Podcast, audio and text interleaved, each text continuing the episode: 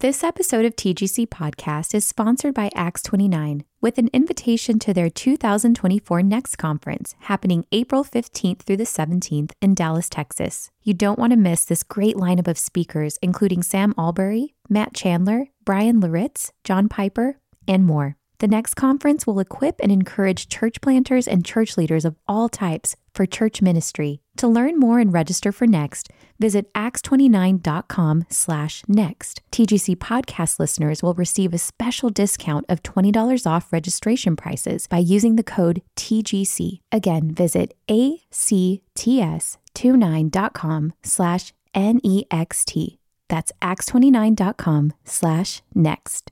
This episode of TGC Podcast is brought to you by Crossway.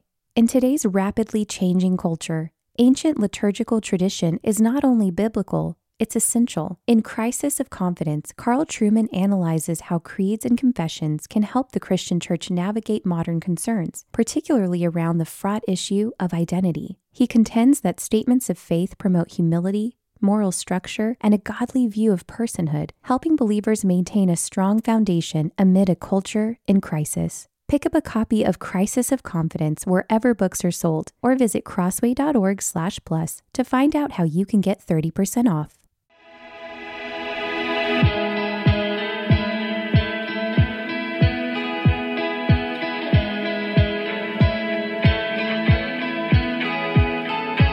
Welcome to the Gospel Coalition podcast, equipping the next generation of believers, pastors, and church leaders to shape life and ministry around the gospel.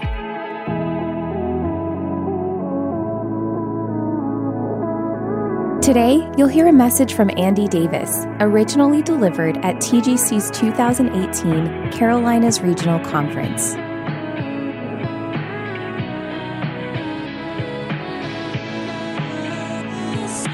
Turn your Bibles to 2 Timothy 3, verses 14 through 17. John 14, one of the most familiar passages of Scripture, Jesus said, I'm going to prepare a place for you. And then Thomas said, Lord, we don't know where you're going. How can we know the way?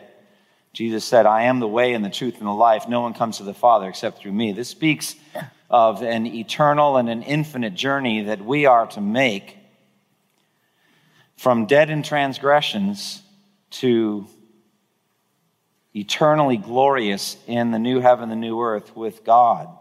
So I was thinking about some illustrations of that, and our theme here is equipped for every good work, and I'm going to argue equipped for that journey, the journey of salvation, not just for us, but for the elect from every tribe, language, people, and nation. And I'm going to zero in on Scripture as the sufficient equipment for that journey, for that work of God. But I was thinking about illustrations recently. I was reading Stephen Ambrose's Undaunted Courage, uh, speaking about the Lewis and Clark expedition. And uh, one of the chapters talked about preparing for the expedition. And in that, Meriwether Lewis was meeting with President Thomas Jefferson they were going to be going from St. Louis all the way to the Pacific Ocean to explore the new Louisiana Purchase that had just been bought from Napoleon. And Ambrose writes they were talking together, President Jefferson and Lewis were talking together about the expedition, how it would proceed up the Missouri River, what it would need to cross the Rocky Mountains and descend the Columbia River to the Pacific Ocean and then return. And the team would have to do this as a self contained unit and once the expedition left St. Louis, uh, Lewis would be uh, stuck with the decisions that he had made during the planning process. How many men would he need? With what skills? How big a boat? What design? What type of rifle? How much powder? How much lead? How many cooking pots? What tools? How much dry or salted rations could be carried? What medicines? In what quantity? What scientific instruments would they need? What books? How many fishing hooks? How much salt? How much tobacco and whiskey? They took a lot of whiskey. And I was thinking about all of that foresight and planning to think about the great unknown and what they would be facing as they made that arduous, that perilous journey from St. Louis up eventually to the Pacific. And they had to think of all of that ahead of time. I had a second illustration recently as I was watching the movie Apollo 13 with my son. He'd never seen it before, and we are enjoying watching that. Of course, that's the story about the, the near catastrophic explosion that happened on one of the, uh, the manned missions to the moon in April of 1970, halfway to the moon. An oxygen tank exploded and it crippled the command module where all three of the astronauts were. It resulted in massive pro- problems for them limited power, loss of cabin heat, shortage of drinkable water, a host of other problems, life threatening problems. And one of the greatest dangers to the life of the crew was the life threatening rise in carbon dioxide in the cabin from all three of them just breathing, exhaling. And the CO2 removal system in the lunar module, where they were hunkered down and trying to survive, was not, a, uh, not sufficient to handle three people for four days. It was only designed for two people for two days. One of the greatest triumphs of the mission engineers was figuring out how to reconfigure the CO2 scrubber from the command module and make it fit into the lunar module system, effectively fitting a square peg in a round hole using only the things that were on board. They're not going to be pulling off at the nearest off ramp and finding a service station. Everything that they had to work with had to be right there, it was self contained. And this is what engineers do all the time. I had to put in a plug for engineers and say, this is what they do. They think ahead of time. Mission planners had to do that even to begin with, to figure out everything that could possibly happen on a trip from the Earth to the moon and back, everything that they would need they had to put on that spaceship. It had to be part of the initial payload that the Saturn V rocket put into orbit and then eventually made its way to the moon. And they did amazing, these mission planners did amazingly well. There were six man trips to the moon, and all of them came back safely. The mission planners had to figure out the full equipment for every aspect of a safe trip, half million uh, mile trip to the moon and back. How much oxygen they would need, how much food and water, how much battery power, protection from the vacuum of space, radiation of the sun, on and on and on. And they had to think about not only what would happen if everything went right, but what about if things went wrong? And they did an amazing job. Now, these two illustrations really are pointing in the same direction.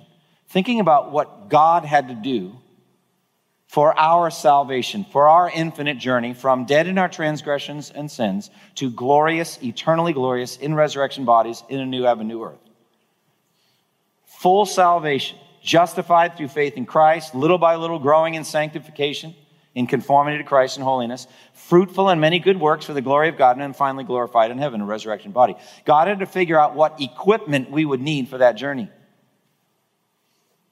And He put everything that we would need for it in the scripture. And just like Apollo 13, and also somewhat the Lewis and Clark expedition, God had to more than just think about what if something went wrong. The whole journey was about things going wrong. We are profoundly messed up. And everything that we desire to do, as Paul says in Romans 7, the very thing we hate, we do. And the things we want to do, we do not do. And so God had to think of all of this ahead of time and put in the 66 books of the Bible everything that we would need for our full salvation. And that's remarkable. Everything that we need is in Scripture. And that's what I want to talk about today, as it testifies to the finished work of Jesus Christ on the cross and the empty tomb, his death, his resurrection. And through the power of the Holy Spirit, we have everything that we need for our salvation. So we're going to zero in on 2 Timothy 3, and we'll be uh, talking about many other passages as well. But I'd like to read that uh, for you now, and then we'll move, move on into the text. 2 Timothy 3, 14 through 17. But as for you, continue in what you have learned and have firmly believed knowing from whom you learned it and how from childhood you have known the Holy Scriptures, which are able to make you wise for salvation through faith in Christ Jesus.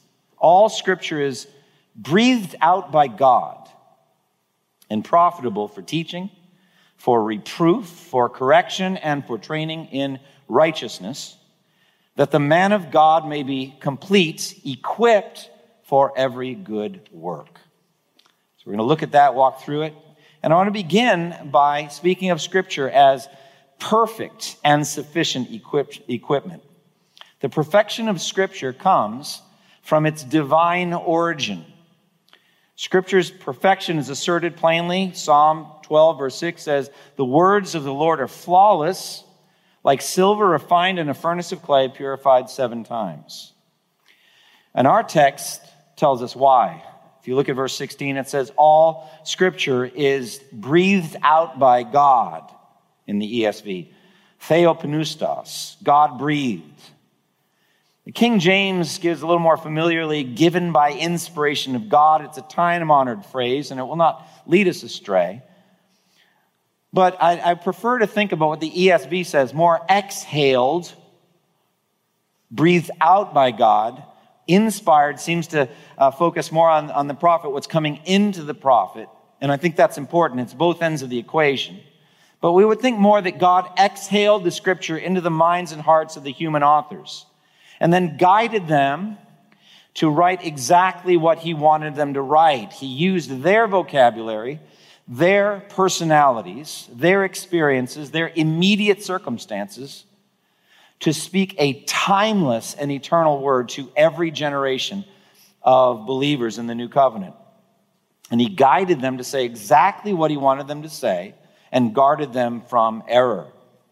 2 Peter 1 20 and 21 speaks of this process. He said, There, above all, you must understand that no prophecy of Scripture came about by the prophet's own interpretation, for prophet, prophecy never had its origin in the will of man, but men spoke from God as they were carried along by the Holy Spirit. So no writer of Scripture ever got up that day and said, I think I'm going to write eternal Scripture today. They just were writing in certain circumstances, and the Holy Spirit came on them and led them to write the words that He wanted them to write. And so in 2 Peter 1, it says, Men spoke. So the Bible is 100% human. But then it says, from God. So the Bible is 100% divine. So it's in some sense an incarnation similar to our Lord. And it says, as they were carried along by the Holy Spirit, they were powerfully moved like a sailboat under a prevailing wind moving from one direction of the compass to the next. So God specifically planned what would be needed, and the scriptures were composed over centuries, different authors at different times, and God little by little fed out what he wanted to say over redemptive history until the canon was complete. And the full equipment is there. It's guaranteed by the perfect wisdom of God, nothing is lacking. Now, for me, as I think about the doctrine of Scripture and the perfection of Scripture, I always want to go to our Lord and Savior, Jesus Christ. And I want to have for myself, I want to have the same attitude towards Scripture that Jesus did. It's a very powerful remedy to any attacks on the inspiration authority of the Bible. Uh, I minister in Durham, and we are uh, surrounded by really top notch universities. And I remember meeting with a student from Duke University who had taken a Bible class there.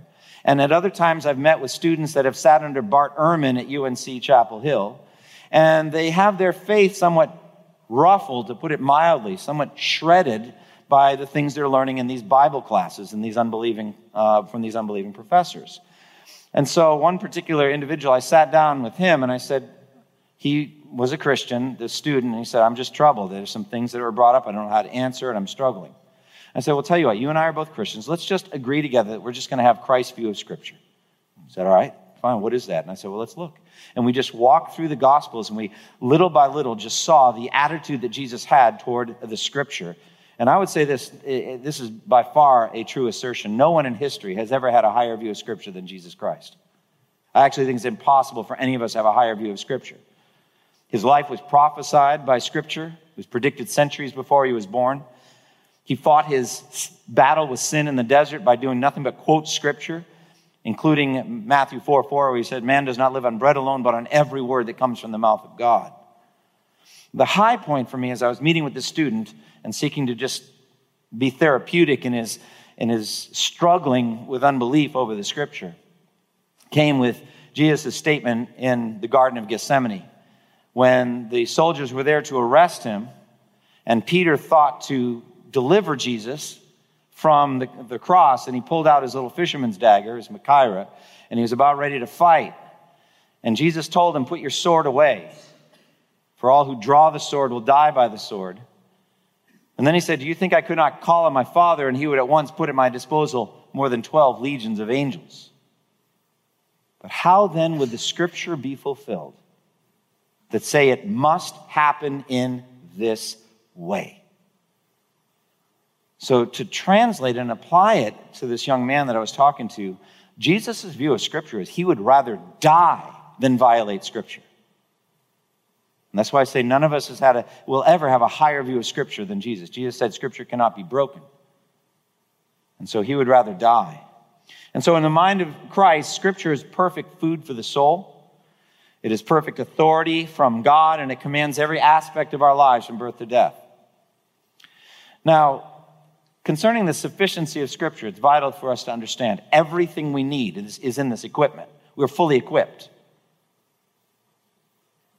sufficient equipment for the journey that we're making. 2 Peter 1 3 and 4 says, His divine power has given us everything we need for life and godliness through our knowledge of Him who called us by His own glory and goodness. Through these, He has given us a very great and precious promises, so that through them you may participate in the divine nature and escape the corruption in the world caused by evil desires. That's salvation.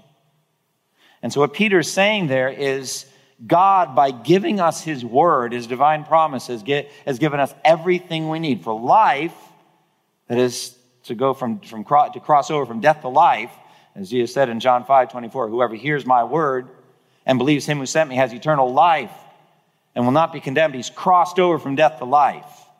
So the scripture is sufficient to take dead sinners, sinners dead in their transgressions and sinners, uh, transgressions and sins, and bring them over to life, eternal life. Scripture is sufficient for that.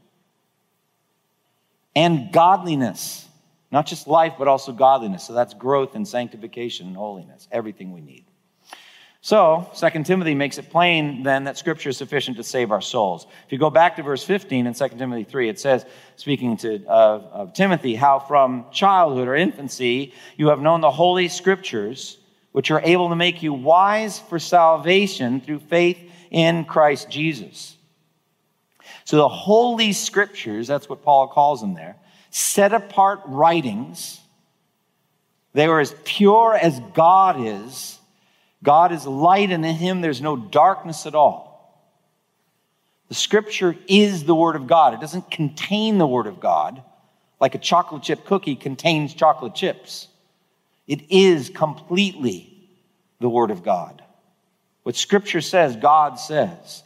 And so they're holy scriptures. And Paul says they're able to make you wise for salvation. They are powerful, they have a power to make you wise for salvation. And what does that mean? Wise for salvation. That's a fascinating phrase. Scripture drives away the foolishness of unbelief the foolishness that the devil weaves into our lives. We're, we're born in foolishness in Adam.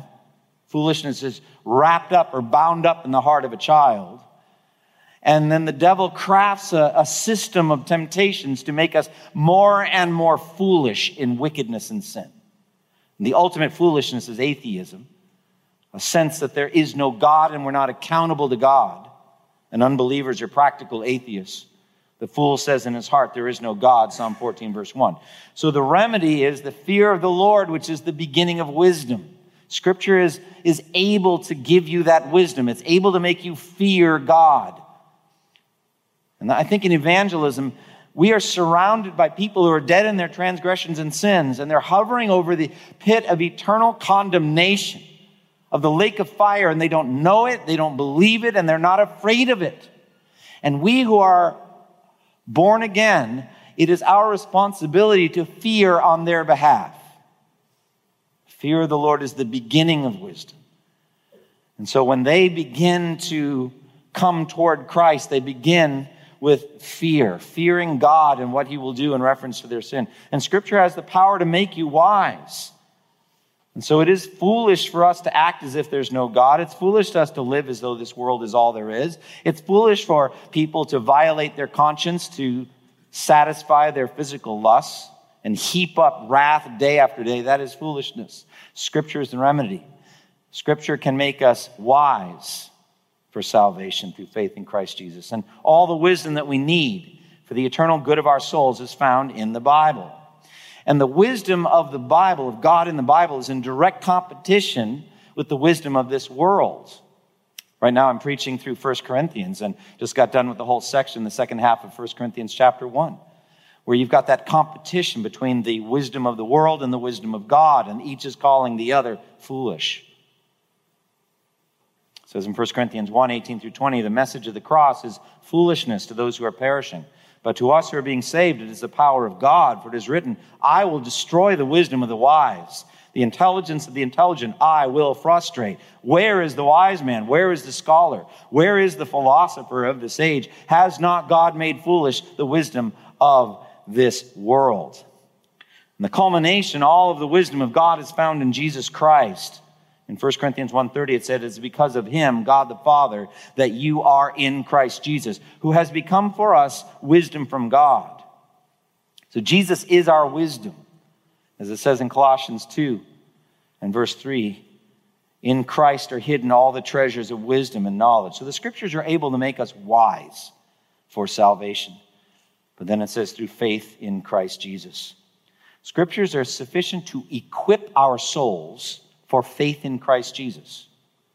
By the power of the Holy Spirit, they're able to, to give us a vision, a heart vision of Christ, the invisible Christ. Though we have not seen him, we love him. How is that? By faith. Faith is the eyesight of the soul. And Scripture has the power to give us sight where we had none before. We were blind, now we can see. And what we see above everything else is Christ, the Savior.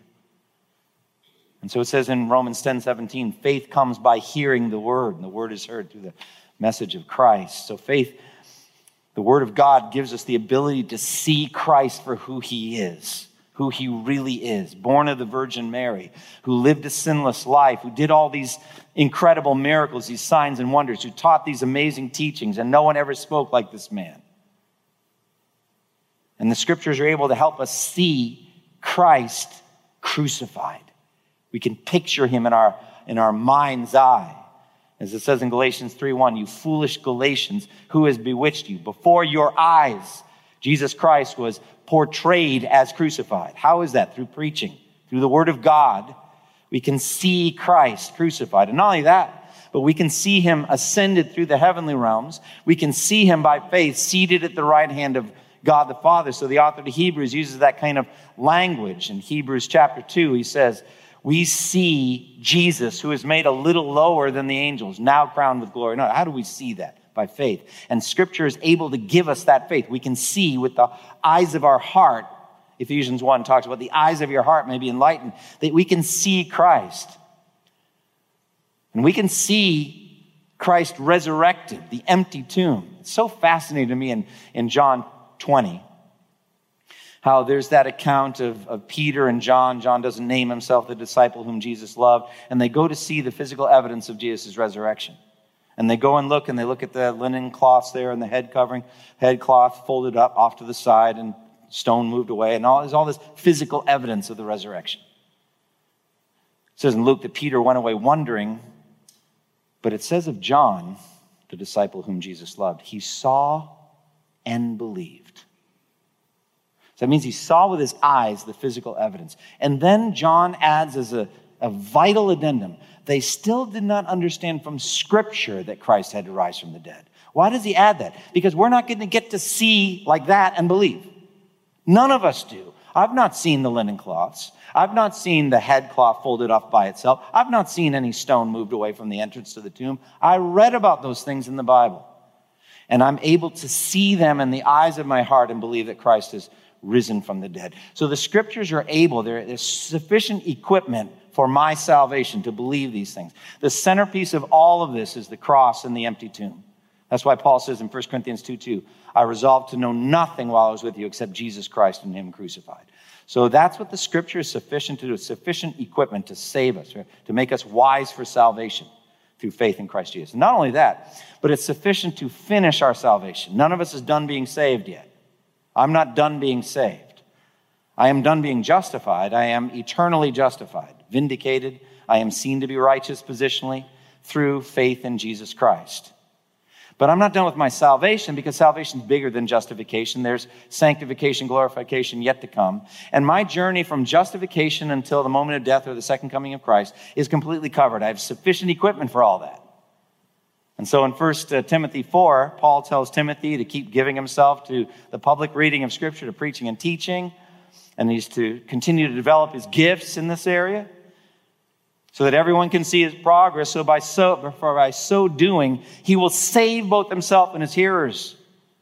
Scripture is sufficient. The public ministry of the word is sufficient for that, to save himself and his hearers. And so, our desire, for me as a pastor, my, my responsibility every week is to feed the faith of the flock God's entrusted to me. To give them a, a healthy diet of the Word of God so they can continue to believe in Jesus. So they'll keep trusting in Christ, their invisible Savior. And so it says in John 21, Jesus said to Peter, Feed my sheep. I think about that every time I get up to preach. It does not matter what people think about me, whether I did well or I look good or any of those. What matters is, did I feed his sheep? Did I feed them the word of God? Is their faith renewed, strengthened by, the, by a strong diet of the word of God?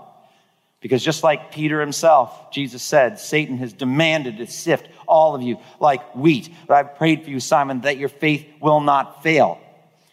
And the way he does it is by ministering the word of God through the Holy Spirit, that our faith will not fail. So scripture is sufficient for that. Scripture also can equip our souls for spiritual maturity in Christ, for that full journey of sanctification. Look again at verse 16. All scripture is God breathed and profitable for teaching, rebuking, correcting, and training in righteousness. So I'll just jump to the end of that series of, of statements. Training in righteousness to me is just another word for sanctification, Christian growth. And I'll talk more about that in a moment, but that's what we're talking about here is the development of Christians to being more and more righteous in how they think and how they live. And the scripture is sufficient for that. First of all, the text says scripture is profitable or useful for sanctification. That means that scripture produces the desired effect for which it was designed to do what it was sent to do. I love using tools. Like most men, I love a good tool, the right tool for the right job. Don't you love that? I love my reciprocating saw.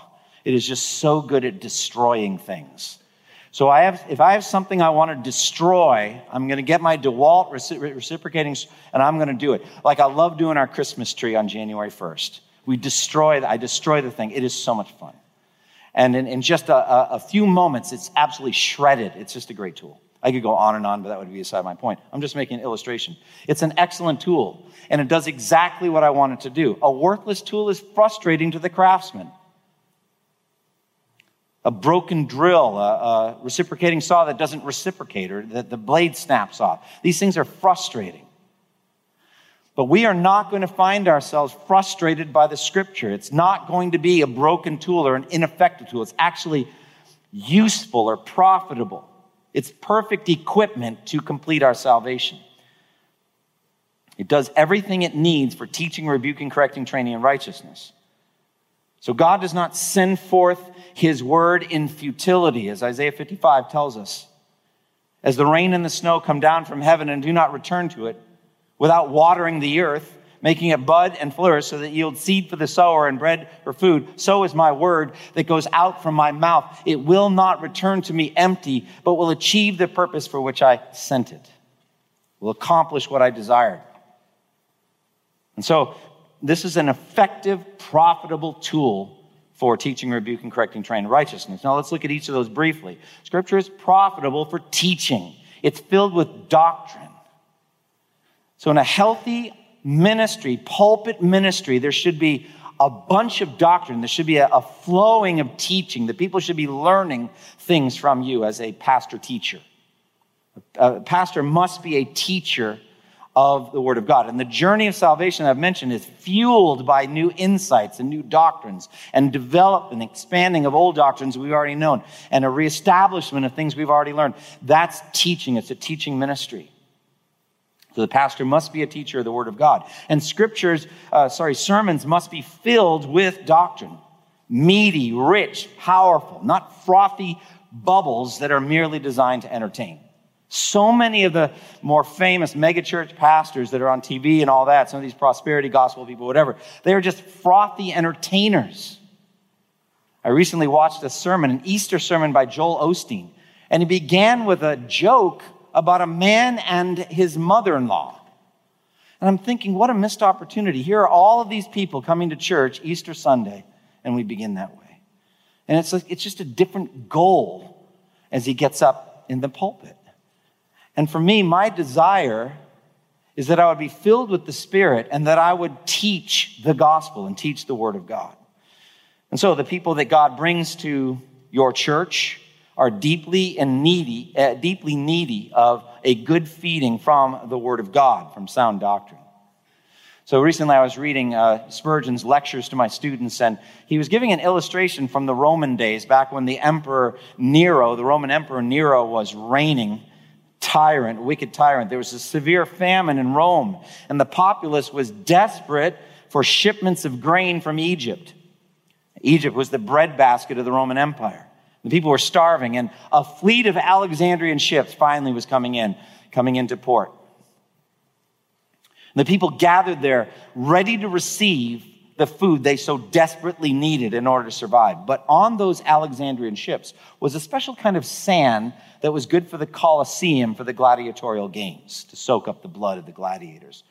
The tyrant Nero had ordered it from Alexandria. The people rioted. And Spurgeon said about that illustration, true story, but he said, Alas, I have seen certain mighty galleys of late loaded with nothing but mere sand of philosophy and speculation. And I have said within myself, No, I will bear nothing in my ship but the revealed truth of God, the bread of life, so greatly needed by the people. God grant us this day that our ship, when it comes in, may have nothing on board that may merely gratify the curiosity or please the taste, but that there may be necessary food for the salvation of souls, truths. Now, we don't want to make our sermons so chock full of all the doctrines we can possibly imagine. Spurgeon used another illustration of a wheat field. He said, You don't want to give them a wheat field, give them a loaf of bread. Pick some of the heads, grind it, make the bread, and serve it. So that was a good illustration. Keep that in mind. I'm always tempted to say so many more things than I really should. My goal is to get my sermons under 40 minutes. Someday I'll do it. But to be clear and concise, as Calvin said, lucid brevity. I'm trying for it. But don't just give them a wheat field, but do give them solid food that they can feed on. There should be real teaching in your sermon, said Spurgeon. The doctrine should be solid and substantial. There should be a system of truth building up in your hearers if they hear you over length of time. There's a body of doctrine, a worldview erected, a city of truth, brick by brick, building by building, street by street. You're not starting from scratch every week. There's just this, this sense of truth that's rising, a worldview that comes up out of Scripture. It's so beautiful. As Paul says to the Ephesian elders, you know, I've not hesitated to preach anything that would be helpful, but have taught you publicly and from house to house. I've not shrunk back from the whole counsel of God. So, Scripture is an education in theology. Uh, the Word of God is sufficient to teach, it's profitable for teaching. Secondly, it says it's profitable for rebuking or reproof. Scripture is able to rebuke us. It's able to come in and show us where we are sinful. Remember that I said a moment ago, faith is the eyesight of the soul by which you can see invisible spiritual realities. What that means is you can see Christ in all his glory, but you can see yourself too. Scripture, like the law of God, is a mirror to show you yourself. And I actually believe that salvation, sanctification, is, is a journey by which the Holy Spirit just takes you on a tour of yourself. And you get to see little by little by little by little just how much you needed Christ and the Savior. It's not how great you are, not at all. And so Scripture is sufficient to rebuke you and me.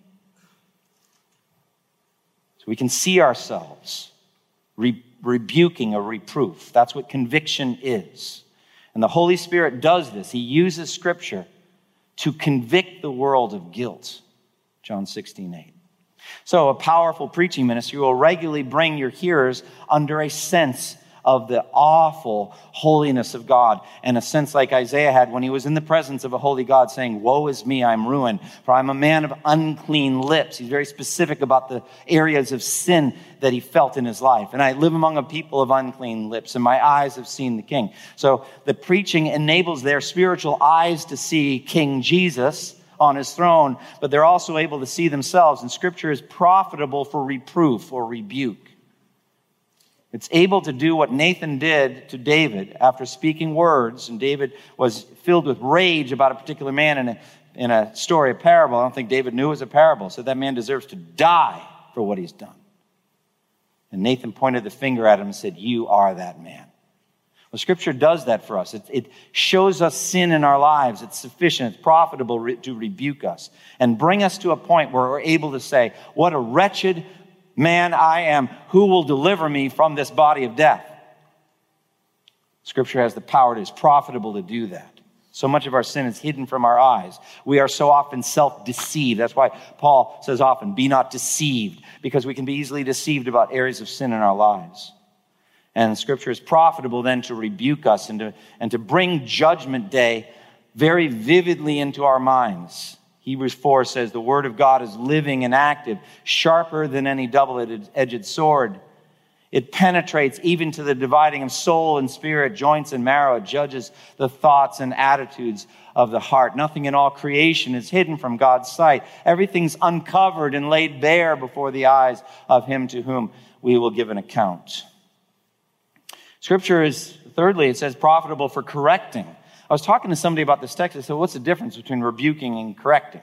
Well, I think there's a big difference. It's like the difference between getting a diagnosis of cancer and getting a therapy or a cure for cancer. So the scripture is able to point out the sin in your life and then tell you how to put it to death how to solve your marital problems, how to solve your difficulty in parenting, how to solve your struggle with internet pornography, how, how to actually get back on the path of righteousness. That's what correction, a course correction is. After Hurricane Florence went through our area, we didn't get the full brunt of the hurricane, but on Monday morning, we got a major deluge. And I was driving my son to the airport so he could fly back to Boston, and I have, I think it was probably three, the most dangerous driving I've done in three or four years. I couldn't see more than 30, 40 feet in front of the car. It was like driving in a car wash. I couldn't see the road signs. And I was continually drifting out of my lane, continually drifting dangerously to the edge of the road. They have that rumble strip and that helped. But it was very, very dangerous. And so often, spiritually, we can be like that. We need to know how do we get back? Think about Pilgrim's Progress, where a Christian and a hopeful get off the path. They willfully jump over a fence and get into bypath meadow, thinking, well, it just runs alongside, but they didn't know that it little by little di- digressed. And they got themselves further and further into danger. And then a deluge came down in that story. They couldn't find their way back. They didn't know where they were. They lay down, they're exhausted, and they're awakened by giant despair. And pretty soon they're in, in Doubting Castle, and they're getting beaten up and tempted to suicide. Never dreamed it would, t- it would go that far. And there's this drifting that's going on, and we need to know quickly how can I get back? And scripture is profitable for correction. As it says so beautifully in Isaiah 30 21, it says, Whether you turn to the right or to the left, your ears will hear a voice behind you saying, This is the way, walk in it. Scripture is sufficient through the Holy Spirit to say, This is the way, walk in it. So we know how to get back when we're messed up. And so we need to we need to have specific prescriptions of what to do. I love what Jesus said to that church and the, the church at, at Ephesus that have forsaken their first love. I have this against you. You have forsaken your first love. And then he gives them a very clear prescription of how to get back. Remember the height from which you have fallen, repent, and do the things you did at first. I mean, isn't that helpful for you if you've drifted, if you feel like you've drifted from your first love to know what to do about it?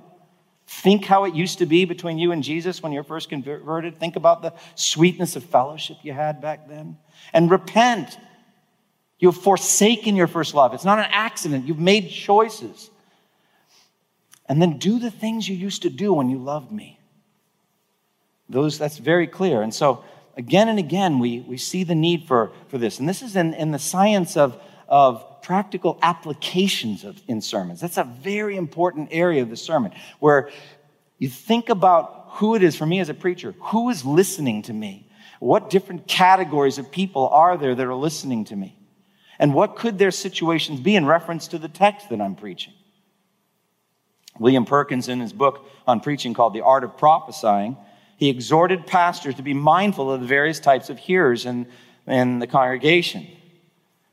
The ignorant and unteachable, who J.I. Packer said need the equivalent of a bomb lit under their seats. The ignorant but teachable, who only need clear and orderly instruction of Christian doctrine. Just tell me what to do. I don't know what to do. You tell them they're ready. They're ignorant, but they're teachable. The knowledgeable but humbled, but not humbled, sorry. The knowledgeable but unhumbled, who need to be moved to urgency about the seriousness of their sin. They know, but they're not taking it seriously. Then, conversely, the humbled but desperate, who wonder if they've sinned themselves out of the grace of God, or they've gone too far, and they need to be regrounded in the comforts and promises of the gospel. And then there are believers who are doing well. They're really flourishing in their Christian lives, and they, they like to know more about what you're preaching about, but they just need to be encouraged and, and, and taught how to keep walking with God. And, and then there are believers who have fallen into certain errors, errors of mind or of their, of their lives. And then there, J.I. Packer said there's other subcategories such as the discouraged, the hurting, the depressed, the triumphant, the bored, the lazy, the novices. It never ends. But just thinking about pockets of people. And we have to address them. We have to go in and look at the truths. And what should we tell them? What applications? Well, for example, number one, be sure of such and such doctrines that flow from the text. Be certain of these doctrines. Or, number two, reject such and such errors or attacks to that doctrine. So, positively, these are the doctrines you should be believing based on this text. And conversely, these are the ways Satan tends to attack these doctrines. Thirdly, do such and such good things connected to the text. What practices and habits should flow? Conversely, fourth, what to avoid, what errors and sin patterns you should avoid based on the text you're preaching. And then, fifthly, take for yourselves, all you hearers, the encouragements that the scriptures are, is giving you in this text. So feed yourself now. Be encouraged in your walk with Christ based on this text that I'm preaching. And then, sixth, examine yourself based on this text. What areas are you strong, weak? What do you need? What, Now, what J.I. Packer said, he's like, we got seven categories of hearers and you got six, six types of applications. You got 42 different applications you could do every sermon. There's no way you have time for all that. But still, the need to feed God's word into people so, uh, so that people are course corrected. They're corrected by the word of God. And then the final word is profitable training in righteousness. The word training, paideia in the Greek, it speaks of a holistic instruction of the life. And it sums up sanctification that more and more in mind and life we are conformed to Christ. The scripture is profitable to train us in righteousness, righteous thinking, righteous living. Hebrews 5 says the same thing, verse 13 and 14. Anyone who lives on milk, being still an infant, is not acquainted with the teaching about righteousness. But solid food, meat, is for the mature, who by constant use have trained themselves to distinguish good from evil. So that's the scripture is sufficient for training in righteousness. And then it flows on scripture equips saints for works of service. All scripture is God breathed and useful for teaching, rebuking, correcting, training in righteousness. Verse 17, so that the man of God may be thoroughly equipped for every good work. You have everything you need for all the good works God wants you to do. As you have this scripture, you have everything you need to get yourself ready for the good works and that when you are there, you'll have all the equipment you need to do those good works works of evangelism, or works of counsel, or works of discipleship, works of parenting, all kinds of different good works that God is preparing you to do in the body of Christ. And it's so powerful how God works both sides of the equation. Through Scripture, He trains up the man and woman of God, the person of God, anthropos, the person of God is made ready for script, uh, by Scripture for the good works thoroughly equipped for every good work. So they are taught, rebuked, corrected, trained in righteousness, and they're equipped to send out and sent out with the word of God. And then so beautifully in Ephesians 2:10, he gets the good works ready for you. He's working both sides of the equation. It says in Ephesians 2:10, "We are his workmanship, created in Christ Jesus to do good works which God prepared in advance that we should walk in them." That's, that makes every day so amazing. Every day so marvelous. God goes ahead of us to prepare good works, and meanwhile, He's been preparing us for those good works, and He marries them together every day. So we're thoroughly equipped for every good work. And these works are essential to building up the body of Christ, as Ephesians 4 makes it plain. Now, we need to have proper training in that equipment. We have a couple of commercial air pilots in my church. I'm not trained to fly a 747. I mean, that's, that's very obvious. I've never flown any plane at all. I've often wondered about Orville and Wilbur. Where did they get their flight training? I mean, that's amazing. The courage to just teach yourself to fly. No flight simulators, no flight instructors, no manuals to read, nothing is incredible. But that's what these commercial pilots had to go through. One of them was in the military, another one just came up through the ranks to be a commercial pilot. But there's all kinds of training that goes on to be qualified to be qualified to use the equipment to fly the plane. The Bible is a multifaceted book, and, and milk is so simple a child could understand. That's what makes it milk. But there's also meat, and it takes a while to deal properly with the scripture and to be able to handle it properly and use it well and wisely. And so earlier in 2 Timothy, he says in, in chapter 2, verse 15, he says, Study to show yourself approved unto God a workman who does not need to be ashamed, rightly dividing the word of truth. So he wants you to cut it straight. He wants you to deal properly. You're not going to be ashamed of doing a, a butcher job on the scripture, but you're going to deal rightly with the scripture and fit the scriptures together in a system of theology in which scripture doesn't contradict scripture and it's harmonized in a beautiful system of truth. So you're rightly dividing the word of truth. I think it's so beautiful. I've I had this illustration where you're cutting the Word of God. And we do that as we think about a, a sermon. We cut it, we, we think where we're going to begin and where we're going to end. So we'll cut it off there, and then we'll divide it up into subsections and bring things up to talk about. So I was actually making spaghetti sauce with real onions. And I was cutting open this big, juicy white onion. And it was a very emotional experience for me. Um, I just was weeping and uh, it was just, you know, I was moved. Um, and, and, and it occurred to me, you know, as we cut open the scriptures, it cuts us open. The, the aroma flows from the scripture, an aroma of life unto life or death unto death, whatever's flowing from that, whatever God wants to do, it just moves us. If it's dealt with skillfully, if the word of God is rightly divided, it's a, also a, a sharp, double edged sword, rightly dividing us too, cutting us open, like it says on the day of Pentecost, they were cut to the heart. And so we need to get good training in the Word of God, how we can rightly divide uh, the Word of truth. Final point I want to make, and I'll be done. Scripture's equipment is powerless apart from the Holy Spirit. Uh, none of this will happen apart from the Spirit. The Word of God has no power at all on any human heart ever except by the direct ministry of the Holy Spirit. God intended it that way. I'm not in any way impugning the scriptures. There's nothing wrong with the scriptures, something wrong with us. And God has made it that apart from the Spirit, the scripture has no effect at all. It says very plainly in 1 Corinthians 2:14, the man without the Spirit does not accept the things that come from the Spirit for they are foolishness to him, and he cannot understand them because they are spiritually discerned.